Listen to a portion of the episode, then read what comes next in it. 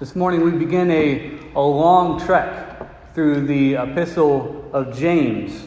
Starting in James chapter 1, we'll be going through these probably for a few months, on and off, depending on some breaks that we might throw in there. So let's read James chapter 1, verses 1 through 4. James, a bondservant of God and of the Lord Jesus Christ, to the twelve tribes which are scattered abroad, greetings. My brethren, count it all joy when you fall into various trials, knowing that the testing of your faith produces patience. But let patience have its perfect work, that you may be perfect and complete, lacking nothing. Let's pray.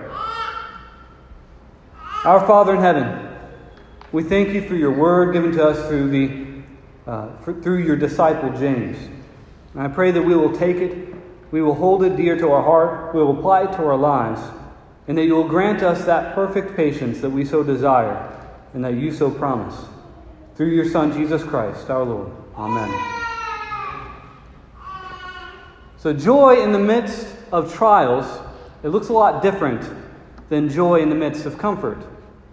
We all know this to be true. We can often think of joy in trials as mustering a smile or maybe even a laugh to try to get your way through whatever you're you're doing or whatever's happening to you, whatever trial is given to you. But that isn't what joy in suffering looks like most of the time. We can learn of this joy not only from the instruction found in Holy Scripture, but in the lives of faithful saints before us. Joy in the midst of suffering looks a lot like courage. It looks a lot like confidence, like faith. And this kind of joy was displayed in early Christian martyrs, for example. Saint Blandina of the third century was brought before the Colosseum in Rome to be killed by wild animals because she was a Christian. And while tied to the stake, a young Christian boy, around 15 years old, his name was Ponticus. Ponticus. And he was tied up to the stake right beside her. He was trembling with fear. But Blandina emboldened him to take his death with courage, as every Christian ought. And he suffered greatly at the hands of the Roman guards, but he persevered, and he did not deny the faith, but became a witness of the joy of Christ in the face of death. Blandina also joyfully went to her death, and she is remembered even to this day for her faith and her perseverance. That is what joy in the midst of trials looks like. Our trials are given to us for a purpose. Our sufferings are given to us in order for us, as James says, to be made perfect and complete. The joy set before us as Christians, and the joy set before those Christians who suffer the hard providences of God, is worth more than any comfort of this life. And James, the author of this letter, was no stranger to trials or persecutions. Now, we don't know exactly which James wrote this letter. Some say James, the brother of Jesus. Some say James, the brother of John, the apostle. But James, the brother of Jesus, is often thought to have written this epistle. Now, James, the, the brother of John, is also a likely candidate. The brother of John was an apostle in Jerusalem during the persecutions of Saul and Herod in the book of Acts. He was eventually beheaded under the order of King Herod Agrippa in AD 40. And you can see that in Acts chapter 12. The brother of Jesus, James, the brother of Jesus, became a bishop in Jerusalem some years later. And he too was martyred. But he was killed by Jewish authorities in the early 60s. He was thrown off the temple tower in Jerusalem. And while he lay dying, he prayed for his persecutors as they threw stones at him from top of the temple. Both men, both of them, knew what it was like to have joy in the midst of trials. Because they knew what that joy produced in the character of God's people. And they looked at that with hope. They looked on the Lord Jesus Christ with hope in the midst of those persecutions. Now, this James, whoever it is, writing this letter, is writing to the 12 tribes scattered throughout the surrounding regions around Jerusalem. The sheep of God have been struck with the rod of persecution, and as a result, they've been scattered. And James, which is really, in, in Greek, his, his name is Jacob. It's not actually James. James is the English translation of that Greek name. His name is actually Jacob. This Jacob is speaking like a father to his 12 sons. He's about to teach them how to respond to hardships that they'll face, how to, how to respond in faith, and how to act wisely. He's about to teach them how to respond to the hardships they'll face. In verse 1, he says, Greetings. Now, I'm not going to bore you with the original translation, but the poor, this is actually a poor translation of that word. It seems simple greetings. But the, trans, the, the original language says, Joy be to you. He starts off with joy to a scattered people. He says, Joy be to you. Those who have been afflicted by various sufferings and persecutions, threats of death. He says, Joy be to you. So Jacob must have some information that they don't have. He must have some wisdom or insight that they don't have. And that's exactly what Jacob is about to give them. He's about to show them that these trials are meant to make them complete in Christ. And that joy, that courage and confidence can be theirs no matter the trial, no matter what they go through. Verse 2 says, My brethren, count it all joy when you fall into various trials. These trials that God's people are facing are trials that they fall into. Now, these are not sufferings produced by their own sin or rebellion. And I'm sure you can think of those times in your life when you've endured some hardship or some suffering because you did something stupid or you sinned. That's not what James or Jacob is speaking about here.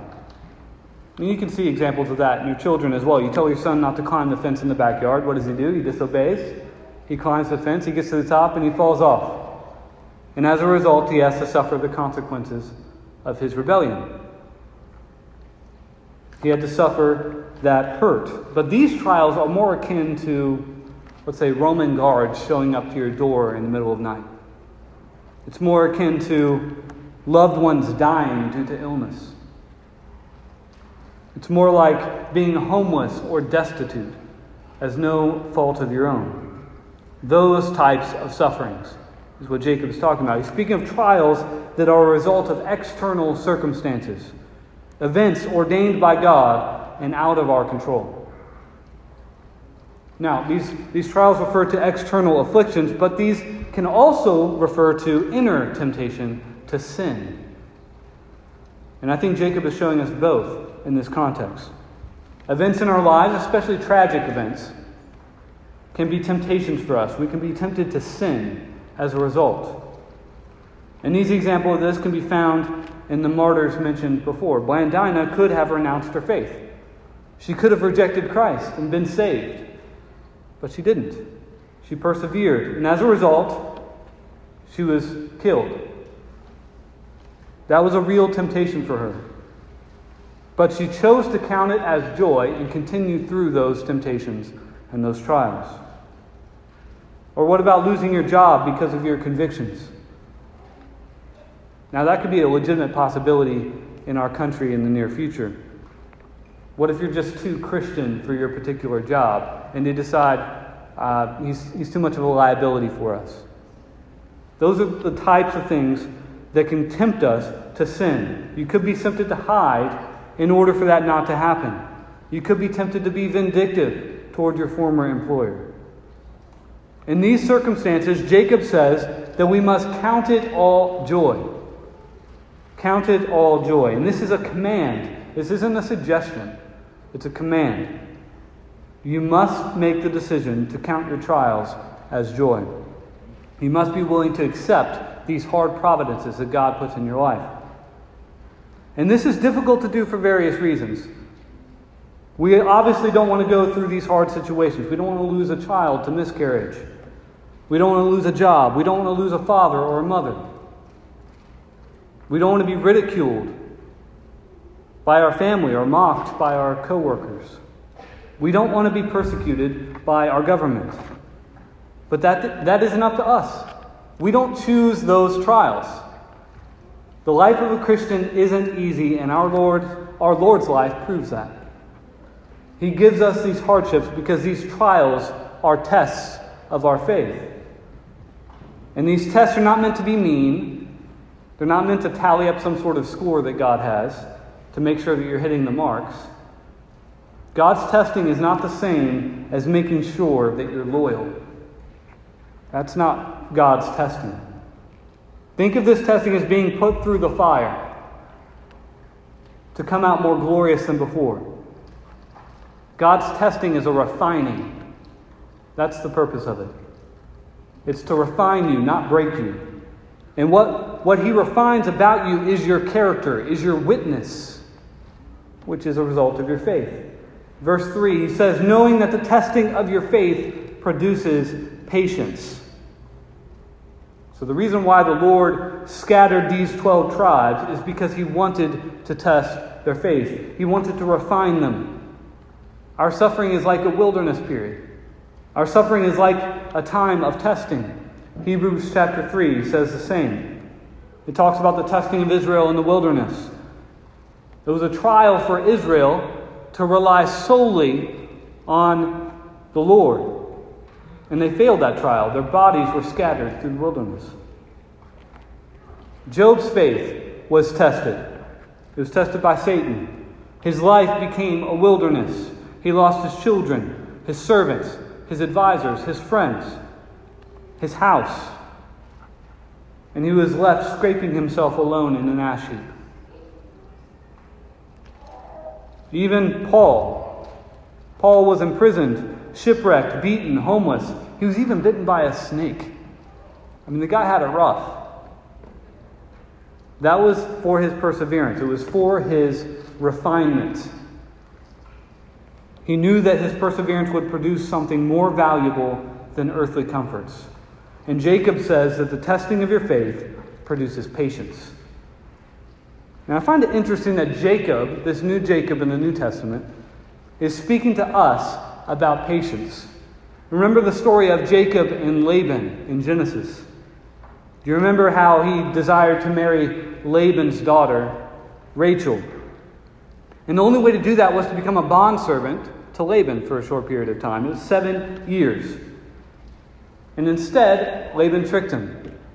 He tricked him into marrying Leah, his daughter Leah, instead of Rachel, whom Laban promised. So Jacob worked another seven years for Rachel. But Laban tricked him again. And he made him work for him another six years. So, a total of 20 years, Jacob is working for this tyrant, patiently plugging away, doing what he has promised he would do. 20 years of servitude and abuse. Jacob's patience was a defining characteristic throughout his life because he trusted the Lord through his trials and he joyfully endured them. And as a result of his life of faith in the face of trial, the Lord gave him a new name, Israel, which means wrestled with God. And he blessed him with a nation, 12 tribes. Jacob's life was a life of trial, and the result was patience and completion. And that phrase, the testing of your faith produces patience, should remind us of another passage in Scripture, Romans chapter 5, which says, We as also glory in tribulations, knowing that tribulation produces perseverance, and perseverance, character, and character, hope. Now, hope does not disappoint because the love of God has been poured out in our hearts by the Holy Spirit who was given to us. So, perseverance produces character, and character, hope. We are to glory in our tribulations, counting our various trials as not only something that we should suffer through, but something that is good. It is good. We are to glory in them, to take pleasure in them. Why? Because we know that those various trials, those various hardships, will produce in us a character that produces hope. A hope that Christianity, a, hope that clings to the love of God. A hope that is poured out into our lives by the Holy Spirit. Christianity is about clinging to Christ. The Christ who took the form of a servant, who suffered various trials and temptations, and died, looking forward to the hope of resurrection and ascension. So, if you want to know what patience looks like, look no further than our Lord Jesus Christ.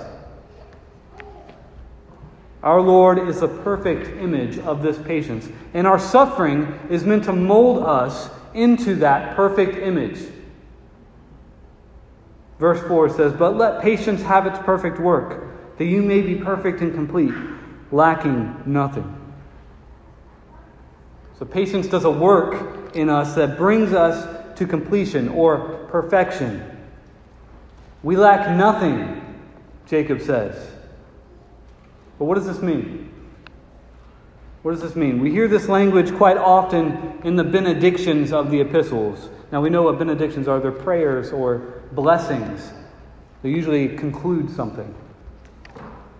At the end of the New Testament letter, the writer, the writer will often include some sort of blessing or prayer for his audiences. And one such prayer in Hebrews chapter 13 says this Now may the God of peace who brought up our Lord Jesus from the dead, that great shepherd of the sheep, through the blood of the everlasting covenant, make you complete in every good work to do his will, working in you what is well pleasing in his sight, through Jesus Christ, to whom be glory forever and ever.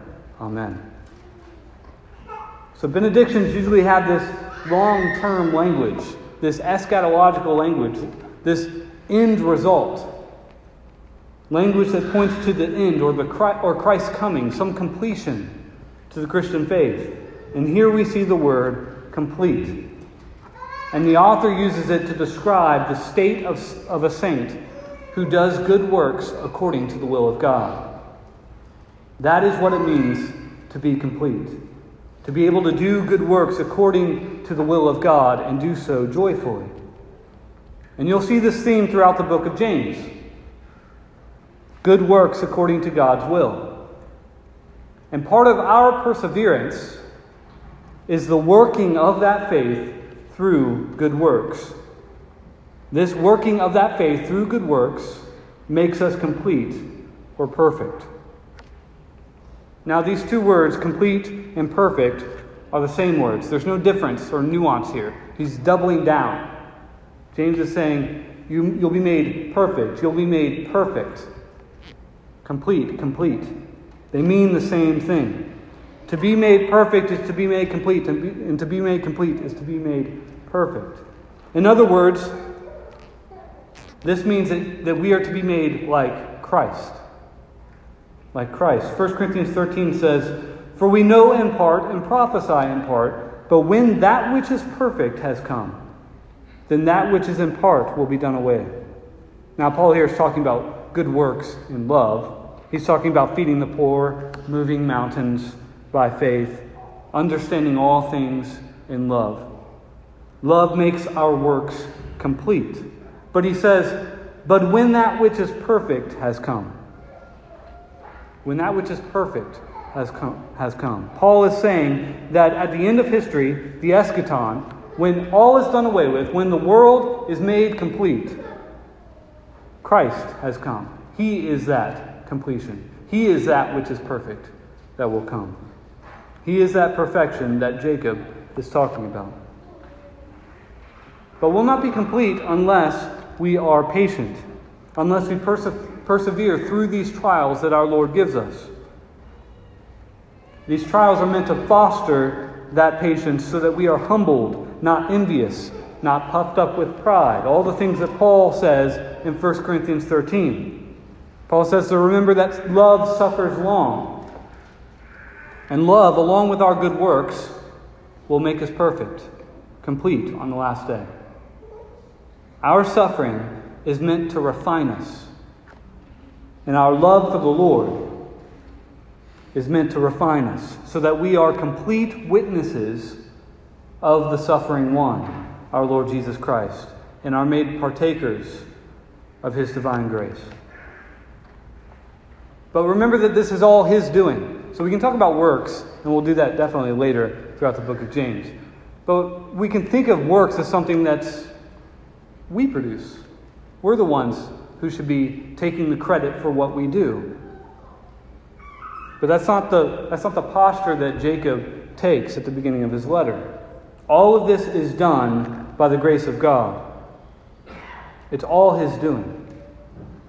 Remember, Paul said in Romans 5 that the hope produced by our patience during trials does not disappoint us because we have received the Holy Spirit who has poured out the love of God in our hearts. That love doesn't stem from us, it's from the Spirit. Our trials are God's doing, our works are God's doing through those trials, and our completion in Christ Jesus is God's doing. It is all grace. And this perfect patience that our Lord Jesus promises us through the love of God poured out in our hearts by this Spirit means that we will lack nothing. We will be made complete for every good work according to His will.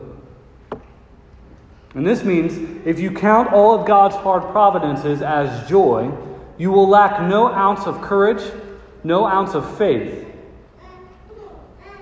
when those, when those challenges become increasingly more difficult. When, when our challenges are more than just us losing our conveniences. If we've suffered through those trials with joy, and through that patience have produced hope and confidence and faith, then we'll be able to take even the harder providences. And we can't be so arrogant as to say that our Lord Jesus, who suffered brutality at the hands of, an, angry mob, who was hurried through a kangaroo court, who was humiliated in front of hundreds and thousands of people, who was crucified naked on a cross, we cannot be so arrogant as to say that he would never require that of us. No, this is the path to completion. And just because we do not see it in our city, we do not see it in our country or our, our state, it does not mean that it will never happen to us. It does not mean that that may, that may be the path that the Lord God has given us.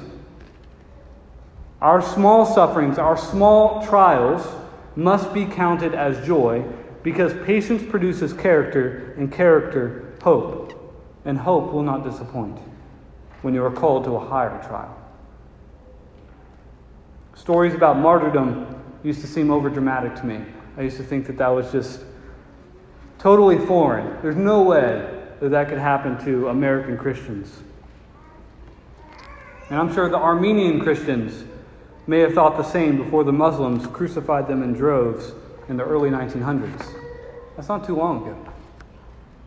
I'm sure the Russian Christians thought the same before the atheistic Bolsheviks rounded them up in 1917. I'm sure the French Christians before the French Revolution, or even the early church Christians before the Jewish rebellion in the first century, thought something similar at times. We must take the words of our Lord Jesus Christ seriously. He did not tell us to take up our cross and follow him because he knew that we might have to cut our cable one day because our budget got tight. That's not the suffering that our Lord is telling us about. This is not the cross that he is demanding of you. He demands your life. And he promises that if you give it up for him, he will give you patience, joy, hope, and everlasting life. He will make you complete in Christ Jesus our Lord. Now, we shouldn't fear this day. We shouldn't fear when the Lord may require this of us. In the words of Jacob, joy be to you. He's talking to people who will likely die, who will likely suffer famine and loss and homelessness. Count all of these small trials you face as joy. If you view the small wildernesses of your life in this way, those trials will prepare you to take a stand like Blandina and Ponticus, if the Lord ever calls you to such a task. So when you have major financial problems that you don't know how you're going to get through, you count it as joy. You take pleasure in it. When you don't know where the next paycheck is going to come, you count it as joy. When you lose a father or a mother, you count it as joy. When you lose a child to miscarriage, you count it as joy. When you face mocking and jeering for your faith, you count it as joy. When you make it, we have to make a choice to follow Jesus or lose everything. You lose everything, and then you count it as joy. You praise God. You sing the doxology. Praise God from whom all blessings flow. You count it all as joy. How you respond, you respond to these refining trials that our Lord gives you matters. Count it all joy and endure with the patience that produces perfection in Christ Jesus our Lord. Take up your cross and follow him. In the name of the Father, and of the Son, and of the Holy Spirit. Amen.